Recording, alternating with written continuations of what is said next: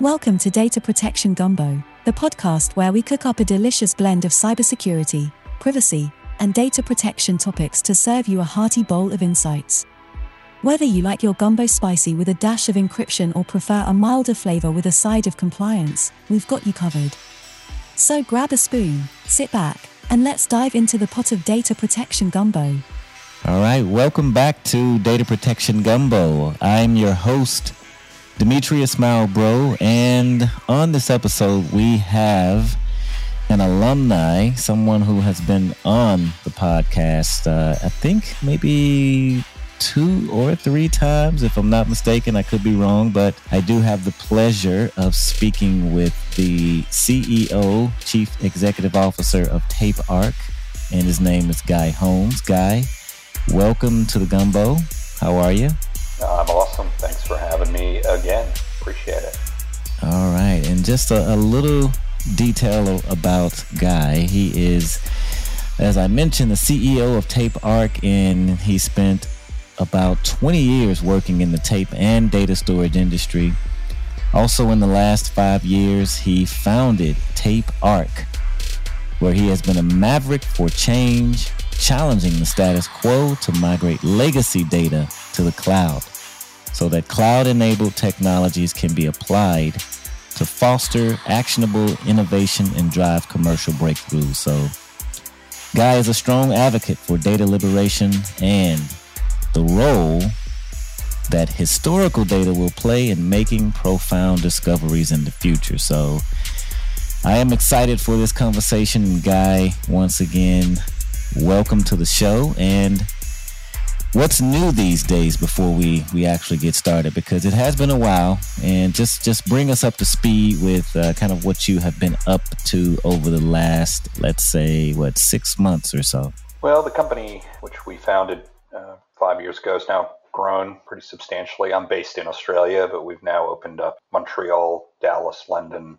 Brisbane, and Delhi in India. We're continuing to expand.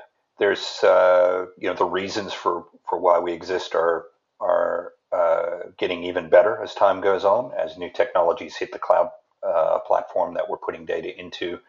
It just enables and unlocks, you know, so many new insights that people couldn't possibly have gotten without um, without the cloud in place. So, been a very exciting uh, four years, really, um, and uh, still jump out of bed, excited to get to work. Well, nice. That that's a nice T-shirt. Well, it's not a T-shirt, but it's a it's a logo shirt. There, it looks like good quality to me. uh, so you you must be doing something right then. Um, but uh, as far as so, I guess your your mission, the, the way I see it, and the, the, reason why I I think I sought you out. I found you several years ago. I thought it was compelling because we all heard the that tape is dead, it's going away, and we keep we still keep hearing that, right? And we keep we keep hearing stories about tape some are good, some are bad, but yet tape is still here and it's growing. So, what are some of the, I guess, key industry challenges that Tape Ark has developed solutions to solve lately? Well, um, you know, recently, probably in the last six months, I've gotten into a couple of little online uh, uh, tit for tats between tape uh, tape lovers and and tape haters. Um, I'm not a, I'm not a tape hater, um, and I and I still believe that tape has a has a place for sure in in our technology stack. So I have no problem with today's tape. What I have a problem with is is yesterday's tape.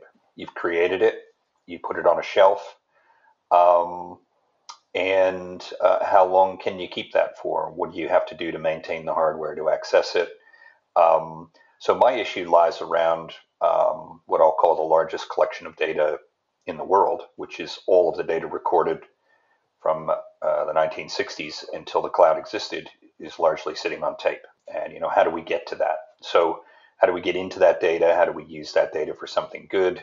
If we had, um, you know, every measurement of a particular type of cancer cell recorded on tape over the last 40 years, that's a machine learning uh, data set that would love to be able to view that historical data set over time, right? So I'm super keen to find those pockets of data to get them out there into um, out there into the universe so people can access them. Okay, and what what's some of the most interesting thing that you have seen when it concerns tape? And I'm sure you have been delivered maybe boxes with hundreds or I don't know, maybe even thousands of tapes, right? I'm sure you have seen some crazy things in the crates or the boxes along with the tapes and i'm sure you have some stories. You've seen some things. You you, you care to share maybe maybe one interesting story of um, maybe something that you have seen just uncovering or unwrapping or just dealing with physical tape probably the largest job that we've done in the last two years was a collection of about 87,000 tapes the the customer originally uh, said they had 32,000 tapes, and then by the time they were all delivered and um, all the boxes were opened, it was it was almost three times that number. And the technology, there were 38 different types of tape in there from every vintage. Uh, the customer has an infinite retention policy, so they have to keep everything forever. Wow! And I know, yeah. So um, so not only did we see just about every type of media going back to reel to reels from the from the from the 1970s, um, but we also found that um, the boxes that the tapes were in were deteriorating. Mm-hmm. So I bet. Um, and the material from the boxes deteriorating was getting into the tapes, which was then uh, causing the tapes difficulty when they're attempted to be read. So, um, so there's a you know if you if you looked around your home, could you find a single 40 year old appliance in your house that you still use every day? Um, you might have something, I'm not sure, but probably not. Most people don't. Um, and yet, this is the corporate data set for a very, very large uh, multinational company, um, where even if they wanted to restore it, they couldn't. So, you know, lots, lots of skeletons, but it's all really valuable data. So, you know, that um, people will look at it and go, it's that old, who, who needs it? On the flip side, I'll say some of it was aircraft flight data, looking at the magnetic um, fields um, from about a thousand meters above the Earth's surface. And that information is used to look for gold deposits. And the technology for detecting gold deposits in the last 40 years has gone, you know, it's, it's, it's insanely good now. However, this data has never seen that technology. And uh, maybe there's a major gold deposit this company hadn't even looked at because they their old technology didn't detect it. So I, I still believe these things have you know really awesome value. It's just a matter of being a little bit creative about what you want to do with it. Yeah, and if if you had a since you are not a tape hater, do, do you have a favorite tape technology? Like, is it LTO or is it DLT or what is it? Magstar 35, whatever. I don't know. I can't remember. It's been several years. Yeah. Well, um, to be honest, uh, IBM made a series of technologies starting with the 3480 and then it became a 3590 and then a 3592 that media type is used really heavily in the oil and gas sector okay um, they're yeah probably, they're the large and those tapes are flown out onto ships. The data is recorded on ships. It's flown back in a helicopter. They're bounced around, and they are extremely reliable. Now, they're obviously not, not the cheapest technology on the planet for storing data, but we very rarely have a problem reading any of the IBM 35XX types media types. They're just they're just always in good shape. LTO probably follows close second, and then it kind of drops off a bit of a cliff after that. There's so many different attempts at making new technology, increasing the number of tracks on a single tape to the point, you know. So, um, so yeah, I, would say IBM 35XX is probably probably my sweet spot for uh, uh, for knowing that we're going to be able to read that data easily. And do you still run across the 3494, the where you can add the different frames and extensions? I mean, those things could get really long. Like, yeah. I, I was working with one, and I think that thing was like a mile long. It was like 16 frames and eight robots, and I mean, it was it was pretty it was pretty complex. See them every day. Um, oh wow! Okay. Uh, ma- mainly because if I walk into my data center, I've actually got one or two sitting here. You got in, one or in two, my yeah.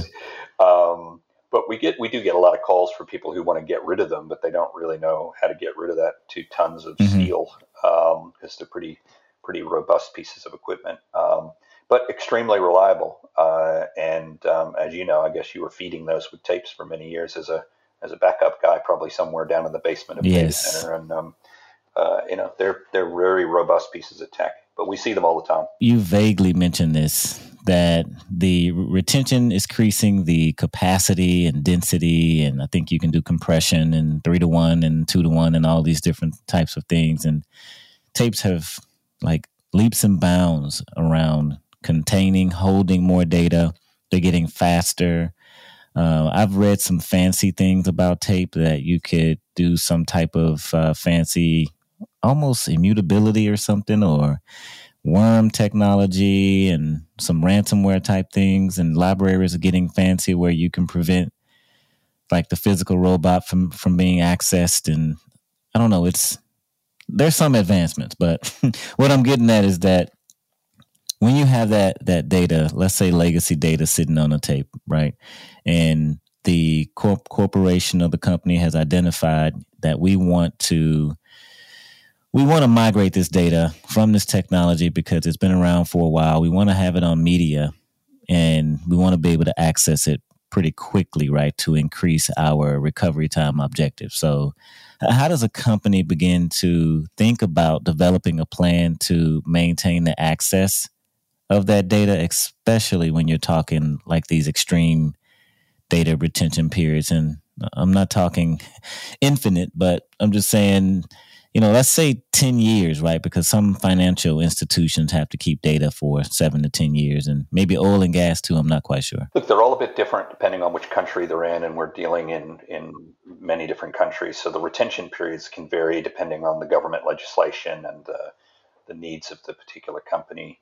In the particular place where I live right now in in Western Australia, uh, in the medical side, you have to keep uh, the records for a patient for 15 years minimum, as long as the patient is 25 years or older. So if you bring in a one year old, you have to keep that data for 40 years. Now, um, which is which is fine. You can say, yes, I've got it. Here's the tape. But as I said, you're not going to find a 40 year old tape drive sitting in the back shed that you can fire up and actually read that content, let alone have the software that created it or the connectivity to the device has gone from SCSI, single ended, all the way through now to fiber and SAS. And even the connectivity and the cards to interface those drives don't exist anymore. So it's not just a it's not just a no tape drive. It's actually you know no host, no connectivity, no you know no nothing. Um, so when you have something like like 40 years, and you think about the evolution of technology um, at a bank, and every five to 10 years, there's a new backup technology that comes onto the market, and the bank goes, "Ooh, I'd really like to I'd really like to adopt that." Um, that looks that looks great, and um, they, they're faced with a challenge. Do we keep all of our old technology uh, so that we can still restore that content with the old software, um, and then buy the new technology and start a whole new archive data set with that, and then you end up maintaining two sets of legacy infrastructure. Um, maintenance on two pieces of hardware, software licensing on two sets, only because you just want to move away from your old one. So how do you bridge that gap? And there's a lot of corporates who want to move, say, from Commvault to NetBackup or NetBackup to Commvault, um, and they're faced with the choice of having to manage both platforms. So what we did was we built a way for customers to get rid of that legacy infrastructure so that they can move forward uh, with their technology stack and still allow them to get access to their to their historical content, really, no matter what platform it was written on. And I think that's probably where we're seeing the most growth is our SaaS platform now uh, allows you to just go, I don't want to use this software anymore, but I do need to maintain access to the content. Please take it for me and do something with it. So we move that into the cloud, and therefore it becomes um, not an issue of having to migrate tapes anymore in the future, not an issue of uh, uh, maintaining any of the connectivity, and we just virtualize and snap freeze the whole system into a, a system that can still avail itself of immutability and still avail itself of air gap, but at the same time provides them with effectively an evergreen solution that they never have to worry about maintaining anymore, which uh, you know, gives them great flexibility. Yeah, that that's pretty cool. And are is your SaaS platform is that on multiple public clouds? Yes.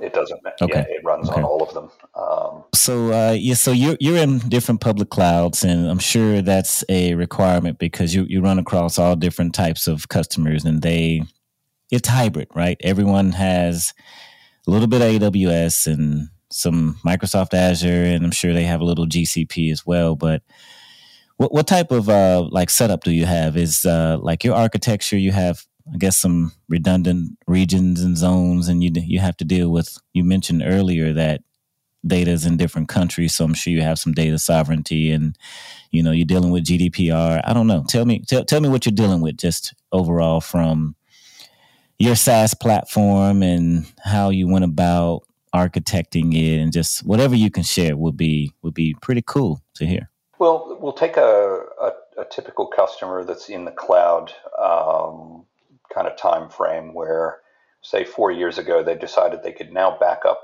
their data to the cloud. Uh, prior, prior to that, it was all going to tape. So once they start to move that content from oh, sorry, pivot to backing up directly to the cloud, they create a new problem. They now have an on prem tape collection with the last eight years of data, and they have a cloud one with last month's data on it. How do they how do they marry up the last seven years into the cloud so they have one restore point instead of now having two? They got one in the cloud, one on the prem. They got to maintain tapes. They have a data center, which they're busily trying to get you know move things into the cloud and virtualize and they end up at this last rack at the back of the data center is the tape rack with the tape silo you mentioned earlier and they're like what are we going to do with this so our solution brings them a way to virtualize the entire tape stack we have a mass ingest facility that ingests those tapes um, in the thousands or tens of thousands um, places them into effectively one of those large robots in the sky uh, in the cloud and connects connects their backup software to that, and then they can point at that tape library instead of it being on prem and running along looking for a tape in a slot. It actually looks in the cloud and says, "Ah, there's tape number six. I'll load that into a virtual tape drive and I'll I'll read that tape." So we we built um, two components. We're probably an unusual SaaS uh, uh, company because we have a, a manual labor component up front to move a customer's data in and then we have the management portal, which forms the SaaS uh, portion of the um, of the product. So we're probably a little hybrid. Um, the architecture was initially built on AWS, and because of the way AWS is architected with their availability zones, uh, they have three availability zones in each region. So when you put when you put data into uh, a region, it automatically gets replicated. So you get the D, you get the DR for that, um, which is which is great, and it comes in the price tag, so it's just part of the purchase of the AWS consumption. We then architected a way to virtualize your backup software and connect it back up to this large virtual tape robot in the sky, and that sits um, inside our DMZ. And then when a customer logs into our portal, they can search for a file, click on it, and we will trigger all the transactions that get that tape library to do its job, even though it's not really a physical tape library. It's just a virtual one um, reacting to the same kind of messaging. And you know, we have a range of customers who want the data in their account. Let's say health data, the hospital wants it inside their secure zone. So we've architected around that so that we can still access that content from our side, um, but they can preserve access to their content and have it all within their own um, demarcation zone, so they don't you know, have any security breaches. Um, so the architecture, when you look at it, is probably quite simple. It's, it's really not that complicated uh, until you get into some of the other styles of projects that we do, like the one we're doing in the UK for the uh, weather service. So we're moving, that one's going to be about 450 petabytes of tape. So it's a massive collection, almost half an exabyte and that's um, it, it's uh, tens uh, or hundreds of billions of individual files. Each one is part of a science project, and each one needs to be available to the supercomputer to do its job. That one, the architecture is is completely different. It's not a SaaS program. It's actually more of a science project to move basically the world's collection of weather into a location where predictions can be made using. See, this is the first time in history where a customer can have all of their content in one place. It's just never been possible before. With the cloud being so scalable, you can move as much as you want into there, which then opens up these machine learning and AI routines to be able to use a new corpus for all kinds of you know awesome use and, and, you said supercomputer. Is that like a quantum computer or something? Uh, that, that, that's yeah. what I thought, but I, I guess it has to be so powerful that it could actually run whatever algorithms that it needs to to do in order to create that that crunch the data for that science project that you're talking about. Yeah, this particular one is a Cray, uh, a supercomputer. Okay, and it's been put. Got it's it. actually inside of Azure, so you can uh, use you move all your data up there, and then your supercompute resources are handled by Azure rather than you buying a multi-million dollar supercomputer. And uh, so to bridge that gap, to go from a building of compute and tape drives, and uh, the robotic silos in that particular project are something like 60 meters in length, so almost a football field uh, long of tape uh, apparatus. Um, that will all be gone and it will all be looked at through a portal in Azure, and there'll be no more hardware and uh, no more need for the data center. Um, so it's a it's a huge transition, and we're starting to see several supercomputer sites now starting to make the, the leap from needing to have that on-prem hardware to um, being able to avail themselves of the scalability that they can get in the cloud. Yeah, and so I I, I just read something about real estate for data centers is it's a good business because they are um, so you have AI, artificial intelligence, and machine learning. I mean, they are starting in these what GPUs, these super super huge computational graphics processing units, and you have Nvidia out there. You have all these different companies creating these chips, and AI is very hungry so it needs a location to continue to spin up more and more and more and more systems. And I was also watching something with Elon Musk on it, and I read something else about.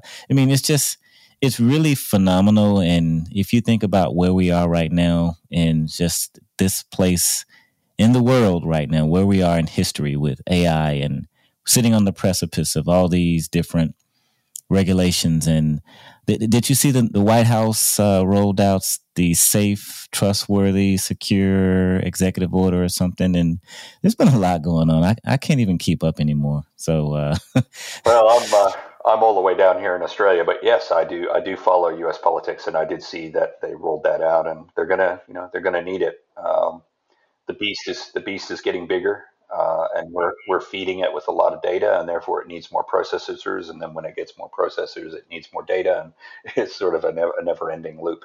Um, yeah, and I'm I'm sure you you're, you're using some type of AI and, and ML to maybe make your processes more efficient. Or where where are you seeing AI, artificial intelligence, uh, within the tape industry?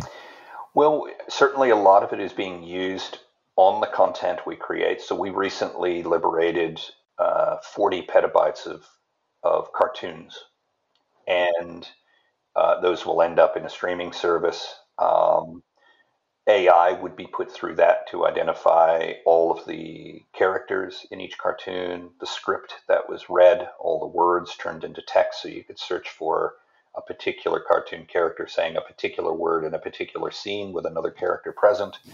um, and uh, so there, you know, and uh, all of the motion pictures we've moved, we've probably moved over hundred petabytes of movies um, for for the streaming services to go from on-prem tape production facilities to cloud streaming services. And AI is used a ton in there. So we did we did the NFL. Wow. Uh, okay. Uh, 14 petabytes of NFL footage, and they they they wanted to be able to identify players through their face mask. They wanted to be able to identify home and away jerseys, which players' numbers were which, um, who was on the field at what time, how long they were there, how long a throw was, um, on historical footage where those tools just didn't exist. And um, you know, they're getting to the point now where they can basically put two different football teams on the field made up of players from the past and present and have an actual game that actually looks reasonably realistic um, so that we can put all the, the, the greats of NFL against each other over the past 50 years and, and see who wins. Yeah. So um, we use AI and ML internally a lot for our ingest process. Um, every tape that we receive, we take a photograph of, and we use AI to auto identify the tape, its capacity, uh, its barcode. It reads the barcode off the tape using um, optical character recognition. So we, we use it internally, but where I get excited is when we're using it on the content we've actually liberated because I think that's where the excitement is actually going to be. Um, what, happens to the tape once you do? You have some customers that say just trash it or de- degauss it or destroy it or whatever, or just hang on to it. Yeah, a bit of a, a bit of a combination. Um, I've started a project to um, try and turn those tapes into footwear shoes. So and uh, so we, we're calling them digits because they obviously contain digits, but they're for your toes. and um, yeah. uh, it's like Crocs almost, yeah. but they're bits. And, you know, if if you worked at uh, at a at a movie uh, studio and we made those into shoes, and your shoe was the Matrix tape that had the Matrix on it, um, we could put a little QR code on the bottom and you could scan it and it would show you the clips that were on your shoe before it became a shoe and actually make it a bit of a collector's piece and also save the environment because the one thing about tape is it's not an environmentally friendly uh, you know, recording medium. It's mm. a lot of plastic and a lot of chemicals. Yeah. So, um, yeah, so we're, we're looking mm-hmm. at, at, ways to try and reuse those into, um, you know, into other things. Um, and, uh, Okay. Shoes. We also had made some into poles for vineyards to grow their vines on, um, because the uh, the termites won't eat the the plastic and they're very robust. Um, and that doesn't do anything to the soil.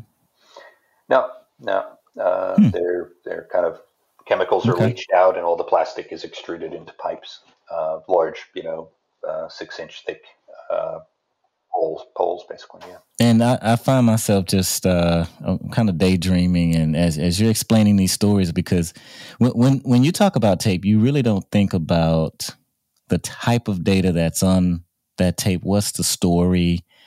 Like you mentioned some really interesting things. You mentioned some things about cancer and and healthcare and identifying this thing and and it's just some fascinating stories behind liberating the data that's on the tape, which you mentioned. I also thought about maybe calling you the the Wizard of Tape, which favors the Wizard of Oz because kind of behind the curtain, and yeah. and uh, and and you're you're liberating these tapes and you're you're uh, freeing the tape into the the great big digital ocean of uh, of cloud, and plus we're thinking that and me myself, I don't really have conversations about tape anymore because it's just all cloud this and cloud that and and now it's ransomware, right? So we can talk about cybersecurity and ransomware and breaches all day long because they're headlines every day. And uh, I, I, may have to get you back on because I, I really want to keep going, but I, I, know we are getting close. But I, did want to ask you about the uh, NASA Apollo mission tapes. There's a story around that, and, and can you share any any information around that, or maybe even just your, your favorite project around tape? Well, I guess a good time to clarify, as I said, I'm not a tape hater. I'm just a lover of data. So uh, you know, my goal is my goal is not to club or tape, but to but rather to get the data into an accessible place. And what we're seeing is, um, you know, the work we did uh, uh, on the Apollo missions was data recorded on the lunar surface by a very small device that was attached to a piece of um, to a basically a square box that was set up on the moon. Um, inside that box, there was a seismometer to detect lunar earthquakes. There was some solar things to detect what was going on with the sun, um, temperature gauges, a whole range of things. And this one particular thing um, that was on the box measured um, what was going on with dust on the surface of the moon.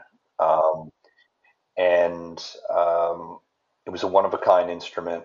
It was sent up on uh, four or five missions. Um, and the data was recorded to a seven track tape, which was obviously from the 60s, and the drives don't exist.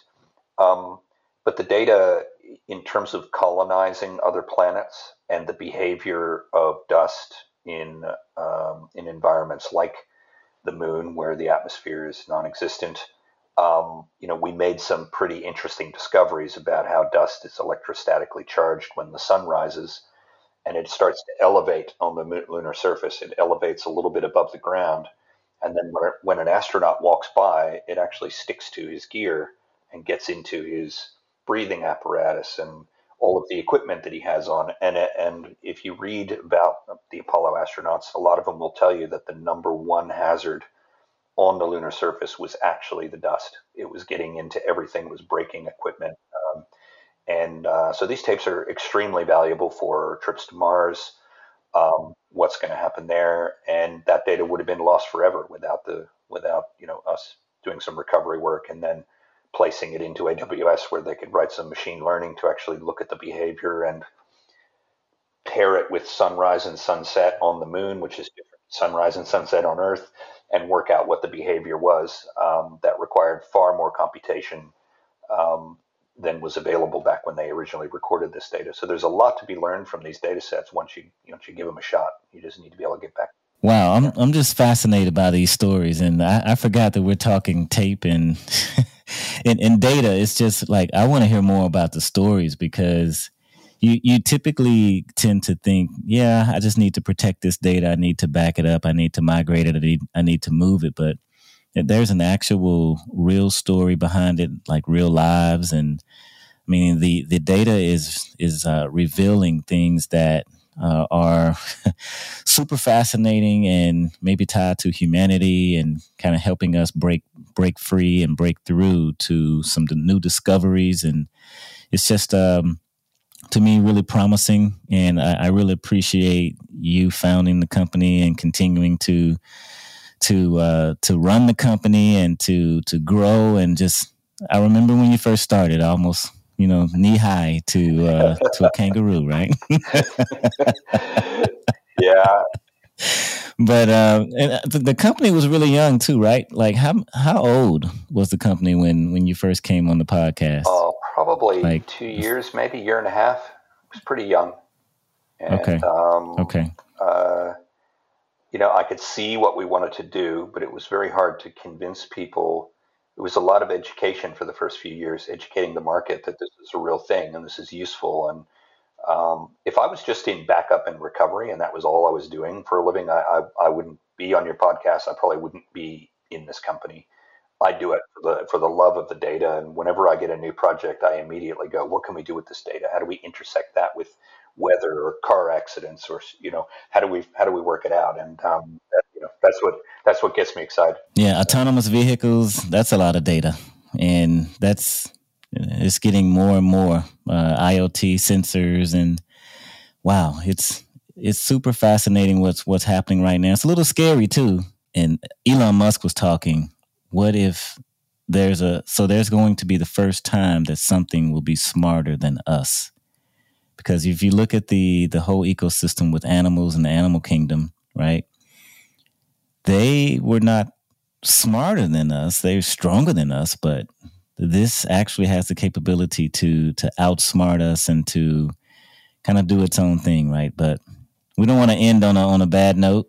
dude, we, dude, I've been uh, I've been living a life where everyone around me is smarter than me, so I'm I'm not fussed by whatever he's that. You must live in a house full of women. I do, so I, I, I, tend to tell that joke all the time. They they they always they're always telling me what to do, what not to do, and when I need to do it. So, yeah, and they're usually right. Yeah, they're usually right. So uh, w- once again, I, I, really do appreciate you being being a guest on the podcast, and I, I will definitely have to get you back. It's been way too long to have this conversation with you. Uh, hats off to you and the progress that you have made with the company, and you're you're not just liberating tapes. You're, you're doing more than that. I, I see you're doing a big a big work. And um, any um, plug that you would like to leave, maybe the website to the company or any any information that you want to leave the Gumbo listeners? Yeah, sure. Well, we're on uh, you know tapeark.com. Um, we're available, or you can purchase our services through both Microsoft and Azure marketplaces. Um, and uh, you know, if you're stuck with a bunch of legacy tape infrastructure and you're not sure how to how to do something about it, then we've got the solution that, that will clean that up for you appreciate you having me, Dimitri. Absolutely. And uh, thank you once again. And before I let you go, Gumbo listeners, uh, be sure if you are not already familiar with backup and recovery professionals on LinkedIn, uh, it's a group that I created, I think back in 2008. So there's about 20 plus thousand uh, cybersecurity, storage, backup, recovery industry experts there having conversations similar to the ones that we're having here on the podcast. So be sure to join the group. And also, Gumbo listeners, we will see you all on the next episode. And thanks once again for tuning in today.